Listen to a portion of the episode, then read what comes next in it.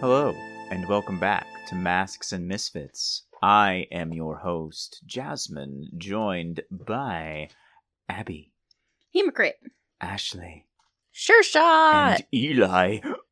What the fuck? Go with it.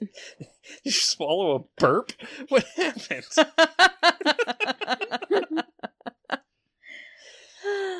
Screw it, we'll do it live. Because you can't edit audio. It's the first thing everybody in podcasting learns. Oh my god, shut up and stop spreading misinformation and introduce yourself. Whisper. Yeah, I was doing a voice, and then the air for the voice I was doing got caught, and I was like, this isn't gonna work. Abandoned ship! But when we last left off, our valiant heroes faced off briefly against the cosmic comic, a terrible force to be reckoned with, who they very quickly just sent him back home. We just immediately went, nope. Sent you packing. Bye! Yeah, he's a mind fuck and a half. But anyway. We don't have time for that. Exactly. Yeah. As a brief aside, do you want me to reach over there and hand you the Aegis book? I don't know if you need it at all. Oh, no, I don't. Okay. Just making sure. What? So there's a group of, like, government superheroes that are designed to protect the entire, like, planet called Aegis that you briefly interacted with in the Dead timeline. And but why did they haven't been mentioned? Because it comes up in an expanded book for Masks and Misfits that we have on the shelf. Yes. Oh, okay. Yeah. But I understand now. That was more of a reference on the previous episode as we were ending to that they exist, but they're not going to be super relevant to the actual story. Okay. So I do not require them. They will show up, they will have things happen to them, and then it'll be your problem. It's pretty much the plan. But anyway, spoilers aside. Yeah, so last time you handedly dealt with the cosmic comic, and then you went on to continue to research these strange temporal disturbances and discovered that the cat that you had unleashed upon an unsuspecting multiverse has been busy wrecking havoc and briefly reassumed its form as a cat so you would recognize it, and just to be like, hey, you know, you're my favorite little mortal gnats. I'm gonna put you in a snow globe. That'll be great. I'm gonna put you in a jar. It'll be great. A terrarium. Yeah, that's basically what he was gonna do. It was going to do.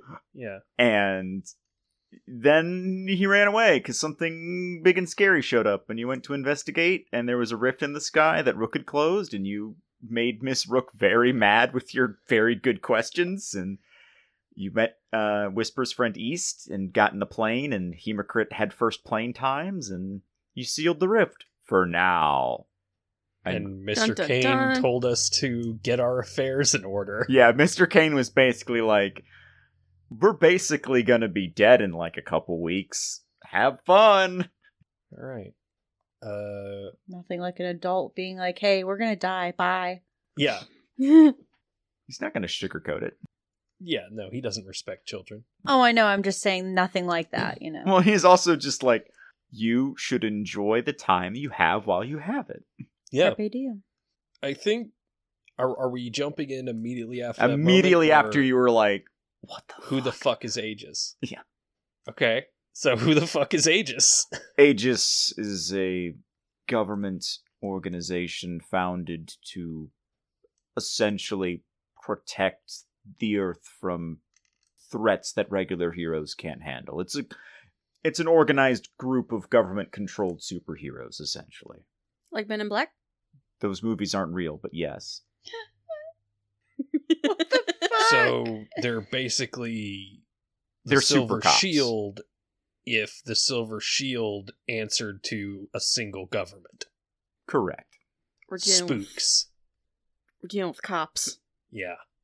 The Silver Shield, only if they were like an actual government organization and not a league of heroes. Yeah, if they were beholden to the politics and of the UN. Orders of the UN, yeah. As opposed to what is best for the people. Exactly. Exactly that. All right. But I think as we're leaving, Whisper just goes, all right, well, you guys heard the man. I'm going to go hang out with my cat. What the fuck? So you're just going to go home and hang out with your cat instead of actually helping us save the world?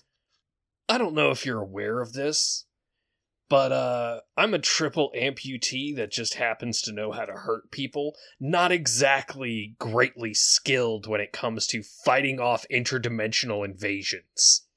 We aren't either. But we stick together as a team and we figure it out. I volunteer a rain check on this situation, just so everyone knows. Like to go home and hug my dad. Everyone knows. Abby Hemocrit physically raised her hand. Yes, so Hemocrit in character raised her hand to be like, "Hey, I'm gonna go hang out with my dad. We're gonna do movie night tonight. I'm forcing it." So everyone, so I will talk to you guys tomorrow. Goodbye. Okay, so tomorrow then. Okay. All right. And my character is very salty, but it's going to go home and work on tech. I mean, here's the thing. You guys also have to figure, Hemocrit's had a very long day, because literally before we went rift hunting, Hemocrit just had a very hard conversation and realized, oh, her brother is the guy who she's been actively wanting to punch for, like, weeks or months. And her new teammate's the one that called it. Oh, right. All that shit happened today. Yeah. Mm-hmm. Mm-hmm. It has been a very long, like, not even 24 hours. Hemocrit needs some time to decompress. I figured it would have been 24 hours, but I guess I'm wrong. Anyway. No, it has been less than 24 hours. It's been less than 24 hours.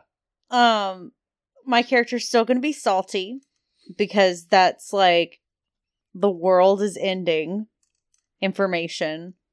I know she's going to go home and work on tech, but I almost wonder if she would call up the lightning dude, the guy that's kind of like Thor. Yeah, Stormbringer.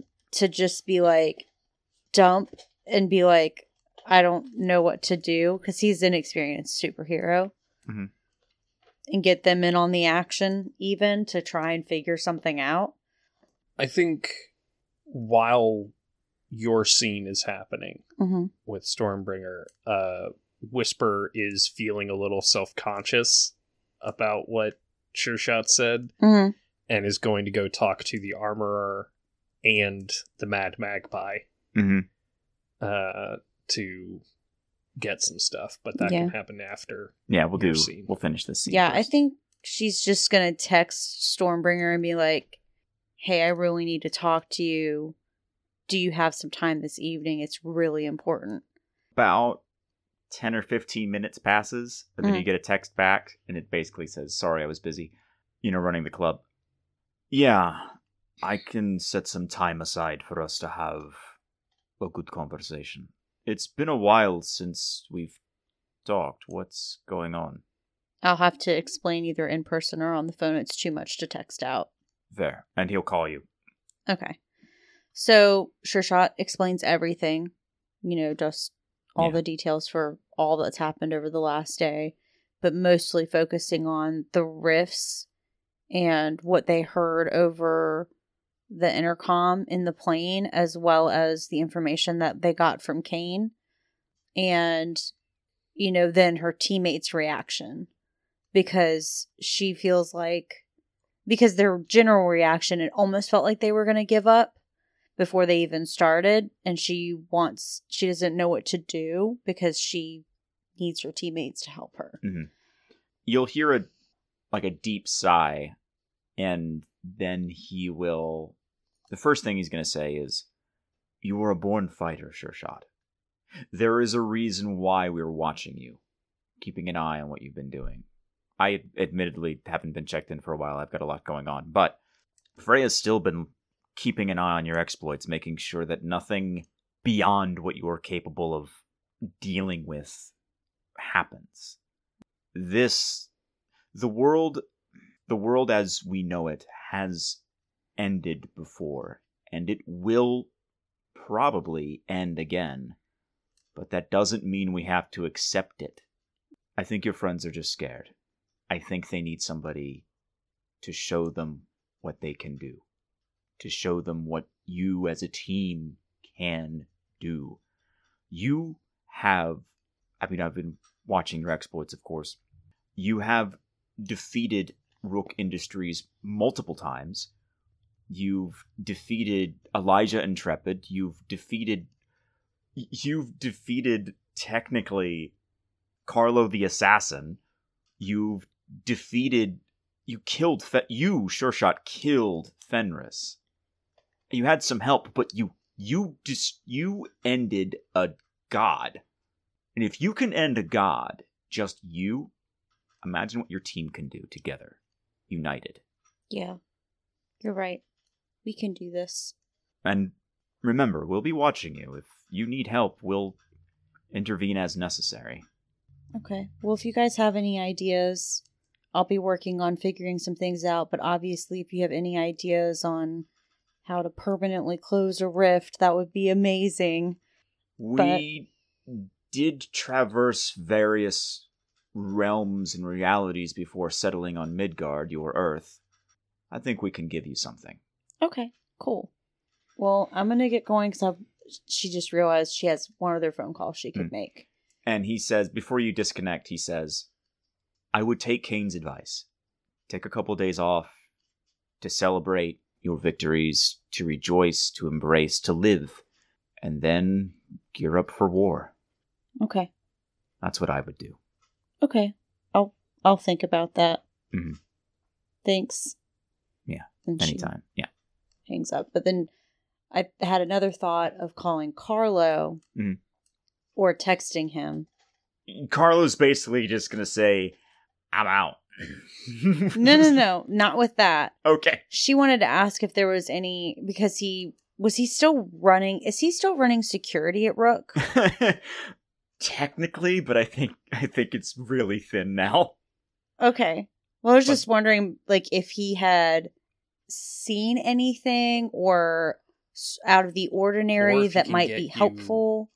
Or maybe if he can get you Rook's files on the data they've collected. That's kind of what I was getting at, is some reconnaissance about what's going on at Rook, because they have the information for what's helping keep the portal closed. And if she's going to try and reverse engineer it, like, because that was a thing that she talked to them about it.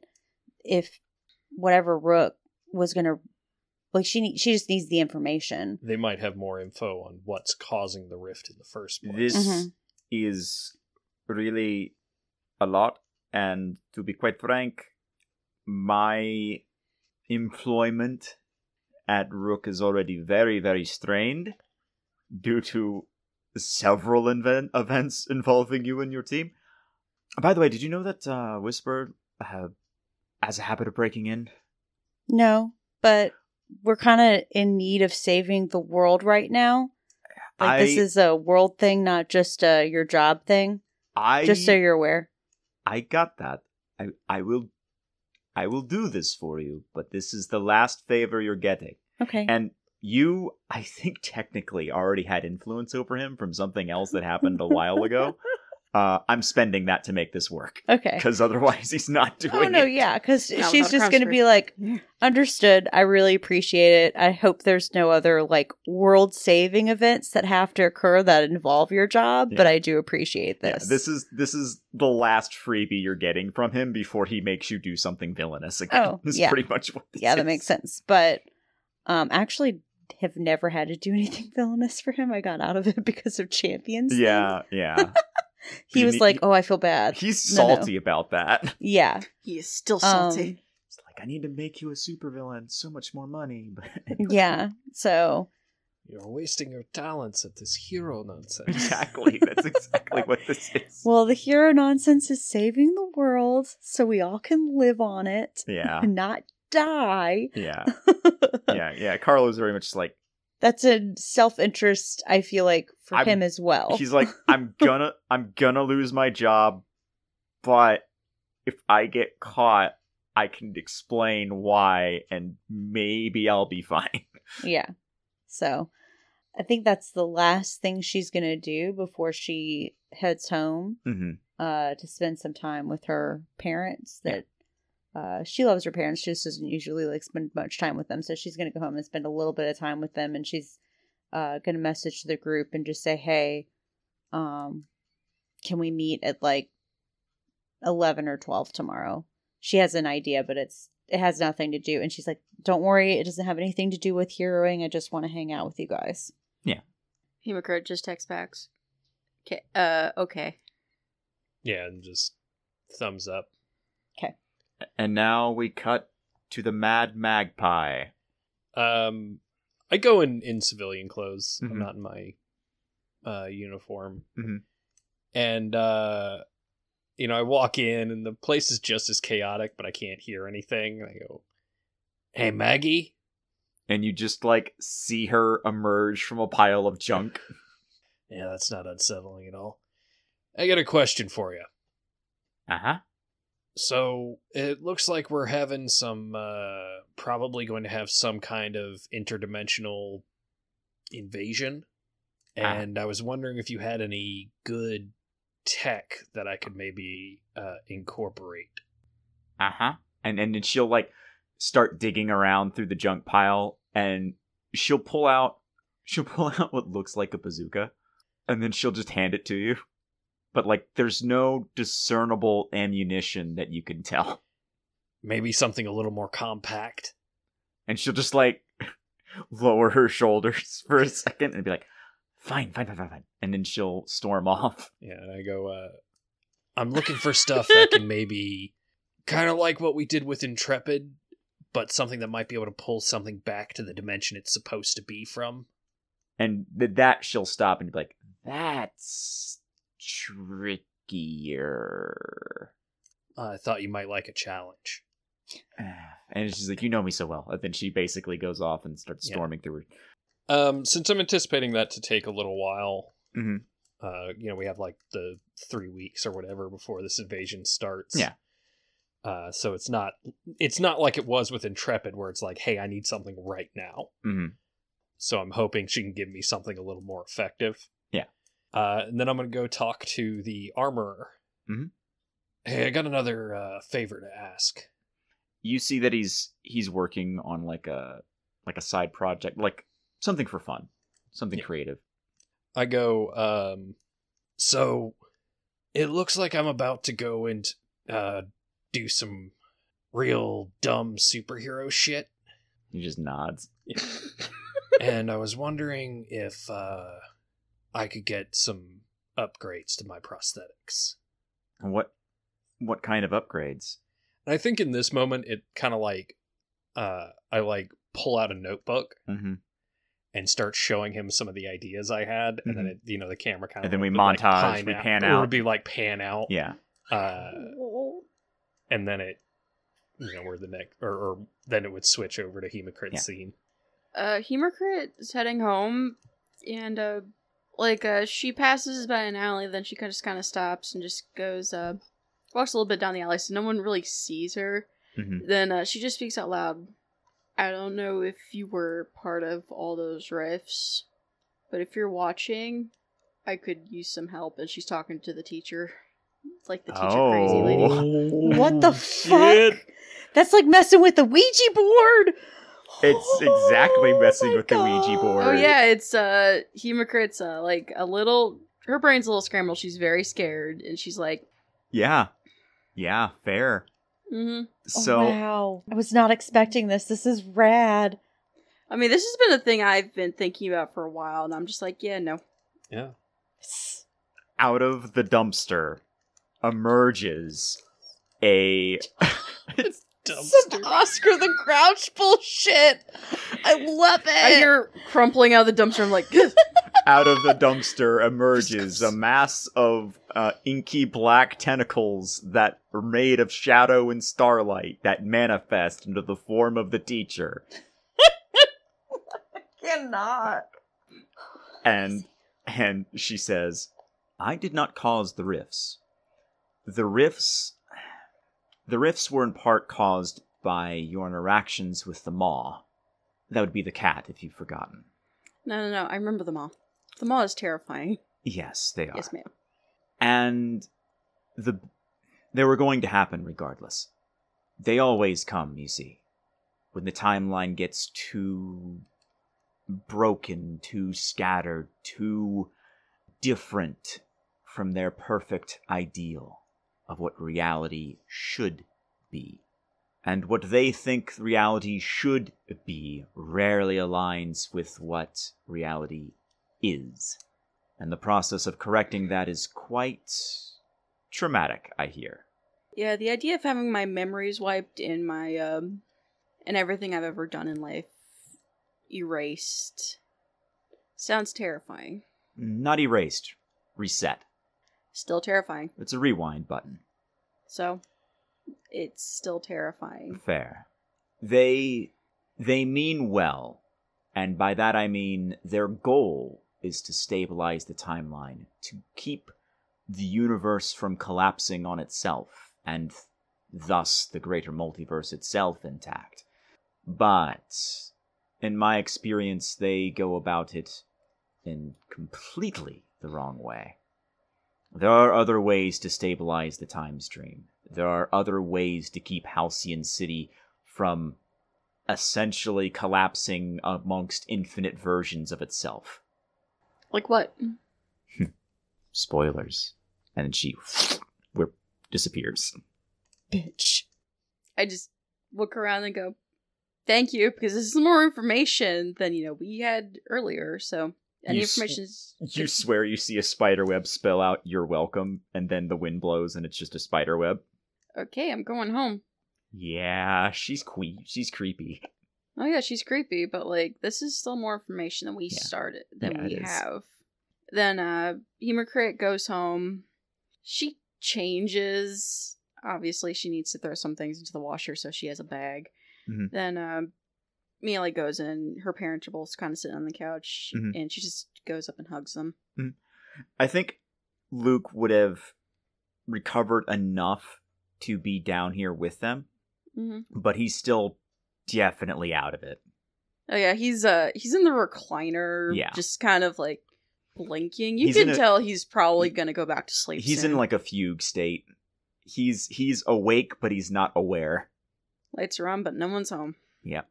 I'm just I love you guys. We love you too, sweetie. What? And again, this is sudden and unusual. So your parents immediately are like, "Is there anything you want to talk to us about?" Not right now. We're always here for you. We always love you, no matter what. Always. Yeah, of course. You're our child. Hemocrit just kind of wraps her arms around herself. What if the Halcyon Titans?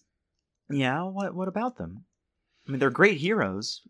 What if I told you I was Hemocrit? So with that, Dad has an immediate spit take. Luke jolts out of his stupor and just says, "Oh great, now you tell them." And then kind of goes back. And at that, Mom goes and looks at Luke, and then looks back at you and says, "What?" Hemocrit just kind of holds out her hand and just, does the healing. And there's a shaky breath that they both kind of take in. And I'm sorry, I was not mentally prepared for this to happen at this moment in the story. I mean, yeah, no, I'm just it feels like a thing she would bring up because, there's stuff for your playbook, by the way, for doing this. You got to look at that. There's definitely stuff for this. Not right now, but I'm letting there's stuff for it when you reveal your mask. Yeah, your mom sort of takes a couple steps back just as to get some air, and your dad goes to get another cup of coffee because he's got coffee all over the damn room. And your dad basically says, I have to mentally process this. I can't believe that you repeatedly broke curfew, but I can't think of an appropriate punishment." Your mom is just "I can't believe that you put your life on the line. You're a child. Mom, I got these powers for a reason.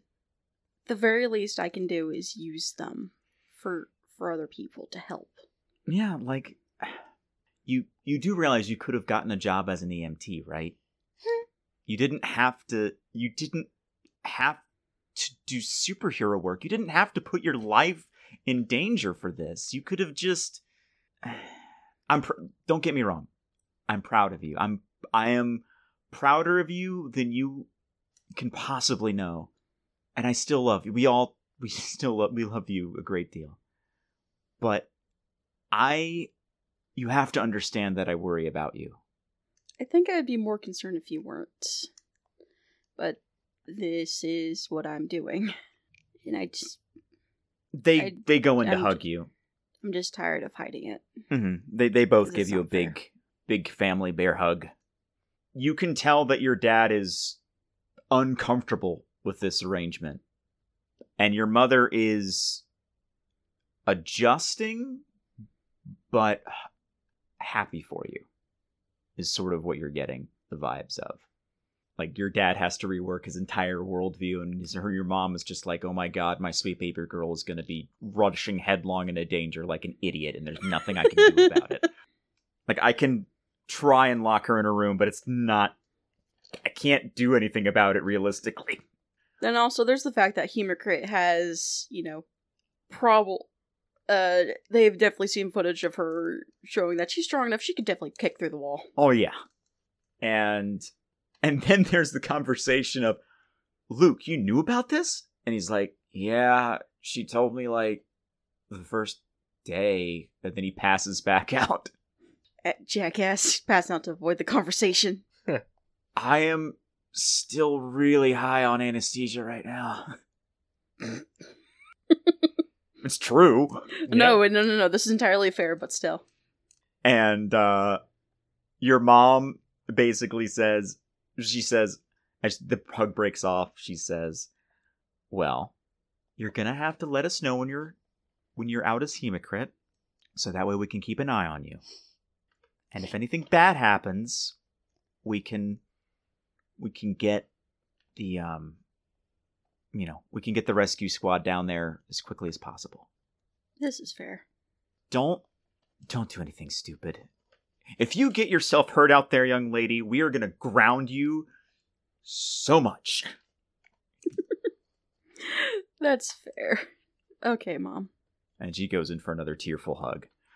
And if there's nothing else, I'm going to cut away from that. Yep.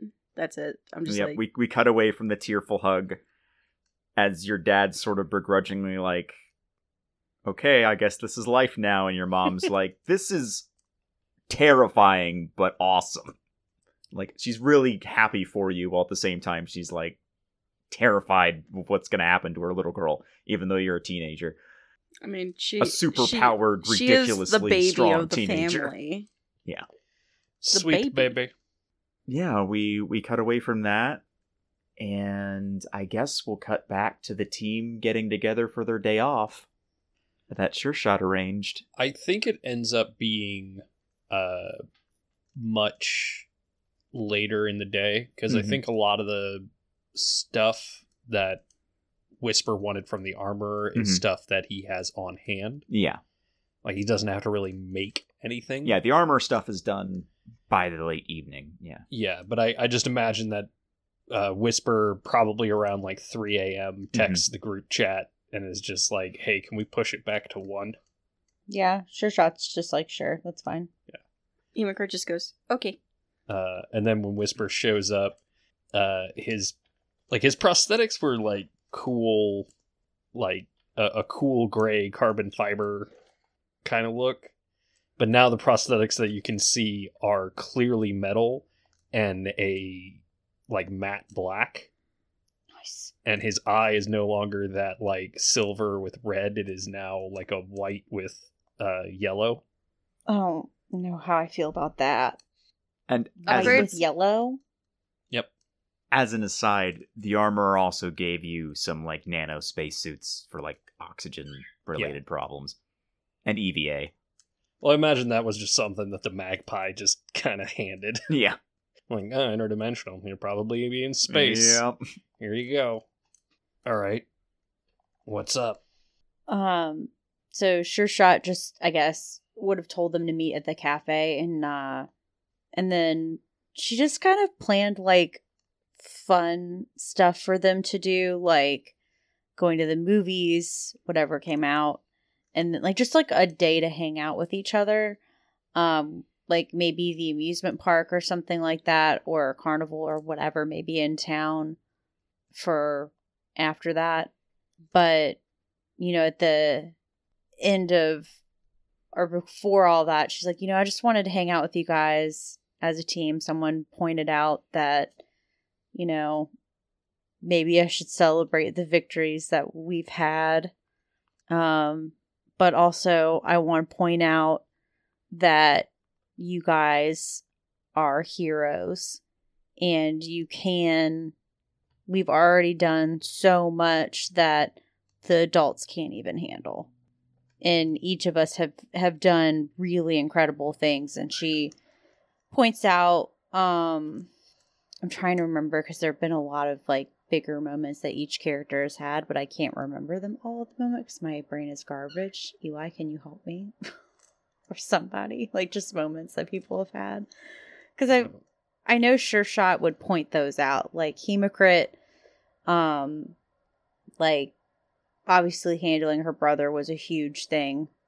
That information alone would have destroyed a lot of people. And then also, you know, infiltrating Rook Industries the way that she did was really rad. And then she's super strong and super fast. And then Whisper infiltrating with us, and it was like one of our first missions when we went into Rook Industries. I think he, like, hurt somebody to get us out of there really quickly, but was really skillful about it. So she points out all these different moments that each of them have had that really... the events in the Spider Mansion. Yeah. Oh, that too. Yeah. So, like, all these different things. And she's like, we're the Halcyon Titans, and we're going to handle this. I know that you don't think, I know that you might feel like it's a big task, but we can do it. So I know you guys are going to hate this. So I encountered the teacher again, and I got... It's the bad guy Eldritch horror crazy person who wanted to teach us things. She's called bad, the teacher. Whisper. We're just going to leave it at that. How did you encounter her again? I encountered her in an alley. Do we have things we need to worry about? Do I need to get my arrows out so we can find out where she is? Okay. No. She's okay. She wasn't part of any of the rifts, but, like, the Maw causing havoc is summoning, like, the way you describe them, like, reality time cops, and they're going to reset the timeline so it doesn't destroy the greater multiverse. But the problem is they go about in a way that even she doesn't care for. Because she says there's other ways to resetting reality so the whole multiverse doesn't collapse on itself. Mm-hmm.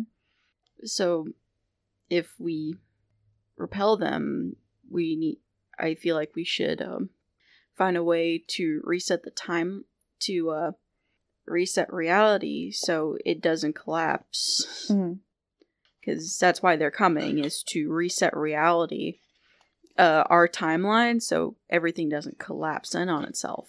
So we just need to find another way to do it. All right.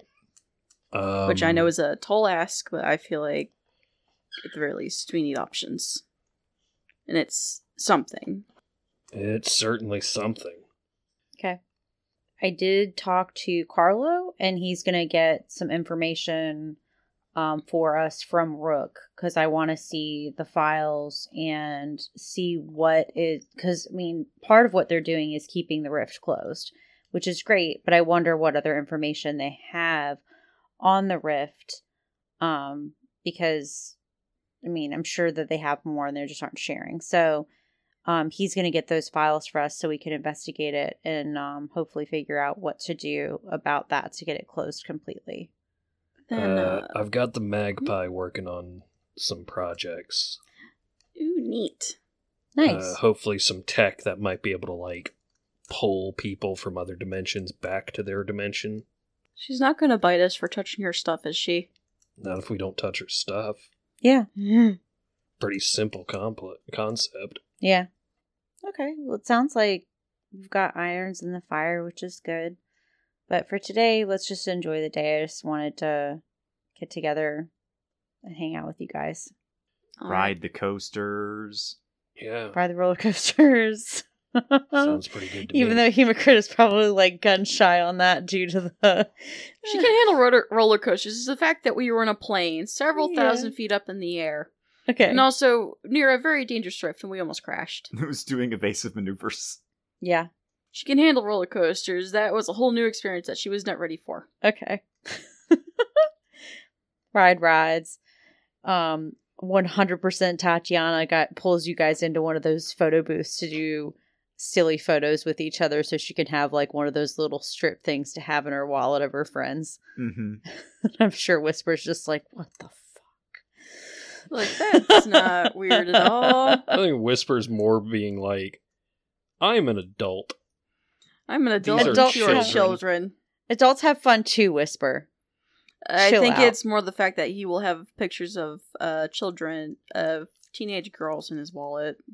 I'm not carrying. Oh, he's not carrying that. That's for me. It's not about that. It's about the whole thing. Hanging out all day with a couple of teenage girls doesn't exactly look good for me. Yeah, that's a point. It's whatever. Tatiana's not worried about it. He's close enough to our age. Isn't he like 19? Yeah. Okay, so he's close enough to our age because you're like 17. I'm the one that's 17 bordering on 18 because she's like born in January. Yeah, and then this isn't like a... It's just they're friends. That's it. Plain and simple. But yeah. And they're yeah, whatever. You know what I mean. Mm-hmm. Anyways. You go and get some schnitzels. Huh? The cinnamon... sorry, I was thinking of churros. Oh, yeah. Of course there's churros and funnel cakes and all that crap involved. You get carnival food. Yeah, carnival food. We're young enough that it doesn't matter. You could eat whatever shit we want and it's fine. And as you're enjoying the day, Hemocrit, you actually get a message from Luke, and it basically just says, hey, sorry I was really out of it last night. I'm really proud of you, sis. I'll have to buy you a beer when you're old enough to drink. Actually, no, that would be mean of me. I'm going to buy you something like sweet, but alcoholic when you're old enough to drink. That's fair. I've already discovered I don't like beer. Yeah, you told me about it. Also, weird side effect. I think I might still have... I don't have your nerve shock, but I think I still might have, like, some of your healing factor, because this is healing real quick. I mean, are you sure you didn't have it in the first place? Because I always feel like we've always healed from things kind of quickly than we should. I don't know, I might have, but first time I really noticed it. Yeah, you have fun. You do run into Alexis. She's just like, pouty, like, you're with your other friends. You invite me to a carnival. Oh my god. Does Sure Shot notice this? Yeah. No Sure Shot is just going to be like, stop being pouty. If you want to hang out with us, all you have to do is ask. And then she's just like, she basically storms off with the, I shouldn't have to invite you. You should have to invite me. Your friend sucks. I'm not going to comment on that. I mean, here's the thing. Hemocrit is like... Where's the thing? Yep, that was the fourth time. It's fair. I've been tracking. You know what? This is fair. I deserve to be called out for this. Anyways, we all deserve our call-outs. Hemocrit is just... On some level, she knows, but she... You know, she doesn't want to lose this friendship quite yet.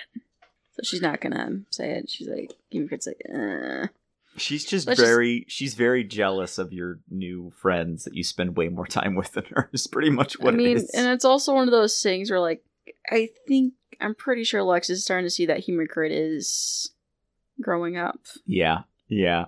She's not the same. Hemocrit has changed. It's not the... Yeah, Ellie Travis isn't the same girl that she once was. This all sounds like unmasked talk. It is, yeah, but...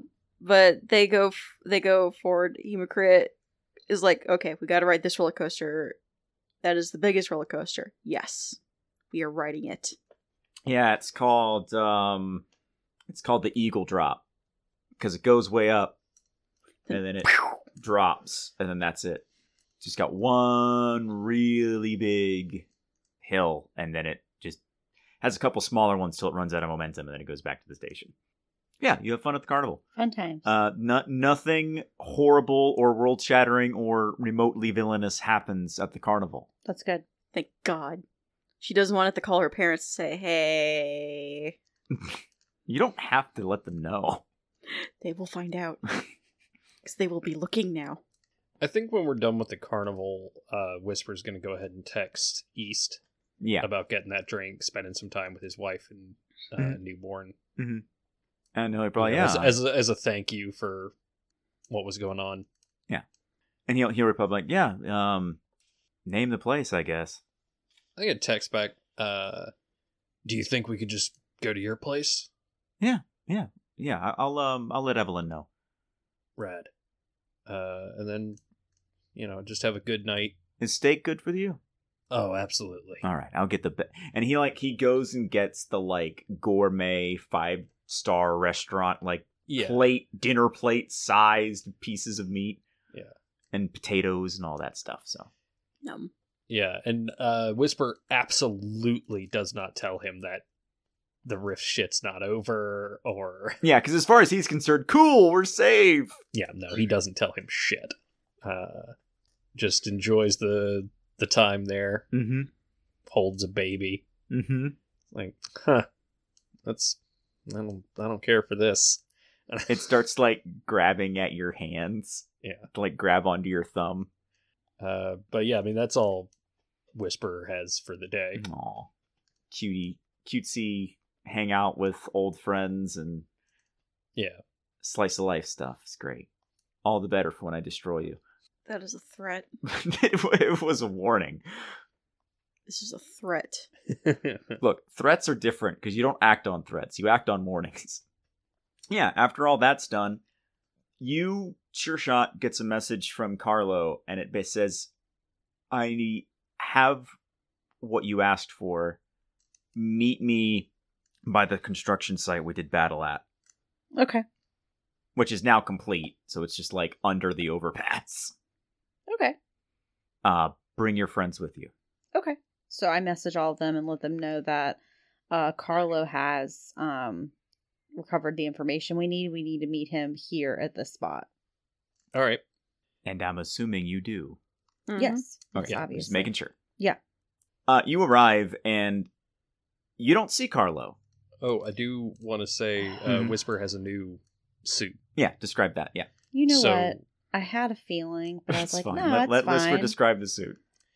So it's still that sleek black and purple, but now instead of the full leather protective gear, he has this it looks like it could be metal, but it's too flexible for it. It's some kind of carbon weave mesh thing, this breastplate that covers his chest and his torso, but the sleeves are now a black braided leather. And his gauntlets, instead of being scale mail, are now plated gauntlets. That's so rad. And his boots are now more heavily padded leather than the armor that they were. So he has even more movement than he did before. And as you arrive to underneath the newly constructed overpass, you don't see Carlo. You do, however... see Miss Rook in her classic red business suit tie and suit skirt. Or suit dress, technically. She has a briefcase. She has two, what can only be described as golem henchmen. And along with two other what appear to be standard human bodyguards. But something about them is off. And she just says, hello, Halcyon Titans. I think part of the upgrades to my prosthetic eye is a base HUD that basically tells me if these guys are robots. I feel like she could have the tech to prevent it, but would tell me if they're like robots or something. Yeah. The two like golems are definitely robots. Yeah. The two like human-sized individuals do not appear to be artificial. Okay. Just altered. So why are we meeting you here? Oh, simple. Poor Carlo. Don't worry, he's fine. He's got an arrow trained on all three of you. Up over that ridge, and she points. Really, Carlo? All right, let's do away with the theatrics here. What do you want? Carlo informed me that you're going to try and seal the rift for good. I like that. So I figured instead of having you go behind my back, I would help you. I need the city to exist for me to make money and eventually govern it. I can't do that if it's destroyed. And it seems that you three are the only superheroes that actually have decided to look into this. So here I am, turning to you three, as she glares at all of you intently. So is there like a ominous manila envelope or a zip drive or something you want to hand us? Briefcase. All right, and just walk over and take it. Yeah. I'm going to just have my arrow at the ready. Yeah. Just in case she tries to get anything. I'm just going to be like, just so you don't get any bright ideas. I would not be so foolish as to engage in combat with the three of you, even with my bodyguards and my hired assassin, who appears to be too weak-willed to finish the job. Something about moral codes. Yeah, okay. Some people have to have them. Regardless, I hope in exchange for this favor, you will stop meddling in my affairs. As long as they don't affect everyone, which it sounds like most of the time they do. I don't know. What's happening here is we're doing you a favor. You're not doing us a favor. We could get this information with or without your help, and I think you know that. We already have it in hand, correct? Yeah. You've already gotten it. Okay. Yeah. I just was about to say, I don't want her to like pull it back. And no. Just kidding. Well, defiant as usual. What do I expect from... I just start walking away from her in the middle of her sentence. Yeah. I love it. It's just like, I hate you all. You hate us? Okay. The feeling's mutual. Let's go. And I don't even think about you enough to hate you. And like her face goes beet red as you say that. You impudent little... You're not even old enough to drink. And you're old enough to be my grandma. What's your point? Hey, she's by the way, I know a lot of 80s and 90s stuff is coming back. Shoulder pads aren't. Oh, damn. And then I rev up my bike and take off. Good. Carlo, the next time he breaks in, kill him. He's technically not a child, so you should be fine with that.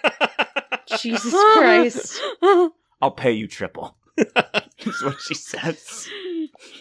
Oh, I'll have to kill Carlo. Yeah, probably. Oh, the death match. Yep. Well, if the two of you are done. Like, you can see she's trying very, very hard to maintain composure. Gone? Are you? Only Whisper left. Oh, never mind. I thought I was on his bike or something. I thought we were heading to your bike. But you just hadn't said anything yet. Oh, yeah. I forgot I had a bike. I'm sorry. I don't know why I did. I mean, I can pick you up and run. That's a thing I can do. No, yeah, I probably already got on my bike if we, like, got the stuff. I do feel like you would take Whisper's lead and just take off. Yeah, I figured we just left. Yeah, because I kind of felt like that exchange was one of those in a show or a comic where the camera's still trained on them when we're gone. As you leave, Hemocrit does hear, "You better be careful, Miss Travis. It'd be a shame if anything bad happened to you." Jesus Christ, she knows who you are. I think she knows who we all are. Yeah, because you broke into her building multiple times, and despite your skill at wiping the information, she has people.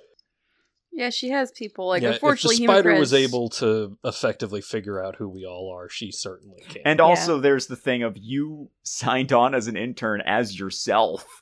Yeah, I signed in as myself. And then Hemocrit mysteriously appears when shit goes wrong. Yeah. Yeah, then that happened. It's not and hard also, to piece together. Exactly. Like, Hemocrit, Ellie was going to keep going to the internship for a while, but her parents were like, no. Not to mention she had your brother as her, like, right-hand henchman. Yeah. So. Yeah, so Hemocrit is very well aware that she is known. Yeah. It's just terrifying. Yeah.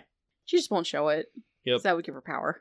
like, as we pan out, there's Rook being like, note to self, just kill them all once they're done saving the city. Note to self, hire mercenaries willing to kill children. Yeah, pretty much. She just says that into her smartphone, which is... No, she's not that stupid. She's not that stupid. I think we go back to Whisper's apartment and go over the info there. You find... You're actually surprised that she did include the... information that she got from the superheroes that Helix was collecting. Yeah. And it says basically, hey boss, I sneaked this in here for you. And then like written in on the side is, no, he didn't. Consider this a gift. Okay. So I mean, what does it tell us about the rifts? Yeah. And then you also have the documents on the rifts. You have I don't care about her superpower collection. Yeah. Yeah. At any point, I know. Like Whisper feels like at any point he could just go in there and destroy all that stuff. Exactly. It's the rift information that he's only interested in right now. Yeah, but he had both. Which he probably mostly hands over to Sure Shot and Hemocrit because super genius he is not. Yeah. It looks like the rifts started when you unleashed them all, and they were slowly getting worse and worse and worse in the background until they became, visible and detectable by, normal equipment instead of her highly sensitive, specifically for this purpose equipment. You get the information that she has been studying these rifts for a very long time. In fact, her company has been doing it practically since it was founded. And there's information about how she basically has a radar dish that can beam data, and she's been using that to close or try and close the rift. And so that's how she's been keeping it closed. She has a beam, a radar-based beam to keep the rift shut. And it has more information about how this seems to happen routinely right about now, every cycle and every version of Halcyon City. What do you mean right about now? So she has it lines up with the year, like the month, the day, and the year line up. She's been tracking these sort of events happening across the multiverse, and she's been cataloging data about it. And she also got a lot of information from Intrepid for the brief time that he was there before you intercepted him, that she's been collecting. I think as we're looking everything over, Whisper goes... Alright, so it looks like, based on this, prime timeline thing that the teacher implied, and the info here, a lot of timelines branch off and get about this point is when they all start to get a little bad. Now, is it at this point as in, like, our expected couple of weeks timeline, or as in we may have delayed our thing? You delayed your timeline. Okay. So we are already a variant in the data set. Yes. That's good. And I think Whisper says, if I'm reading this correctly, it looks like we are the variable. Our timeline is the variable here. Yeah. And that's good. Yeah, that's good. And I'm assuming that there is data in here showing those other timelines being wiped. Oh, yeah. You see footage of a fleet of ships rippling out of the mega rift, basically. Yeah. And you see standing on top of what appears to be some sort of battle cruiser is a woman with blue skin with almost kind of looks like glitter, but it's like stardust, basically, with a very similar themed outfit, armor plating, future tech, fully armored carapace type thing going on. But the helmet portion is see-through, so you can see her face, because egomaniacs. Yeah. And she's standing aboard, like literally on top of this ship, proclaiming herself to be Doctor Infinity. Your timelines will be stabilized. Please remain calm. Okay. And then you see people on the streets getting turned to dust as existence itself is erased and corrected before you. Well, I don't want to step on your toes, but that feels like as good a moment as any to end this episode. Oh, yeah, it is. As you see this revelation of this footage, you're like, uh-oh. And then we pan out. All right. Bye. I'm just saying bye. All right. No pluggables. No. What are your pluggables, Abby? I have a Twitter, lovely_E. I mainly just share things I care about. Go forth, have fun. Ashley. Instagram and TikTok. I'm not really active, but am cosplay clean. Check it out. I have a catalog of YouTube stuff called Erasyl Prime, E-R-A-S-Y-L space P-R-I-M-E. Go watch my cringy archives. Wait, hold on. What am I doing? You can support this podcast by going to weplayrpgs.com and following the support the show links.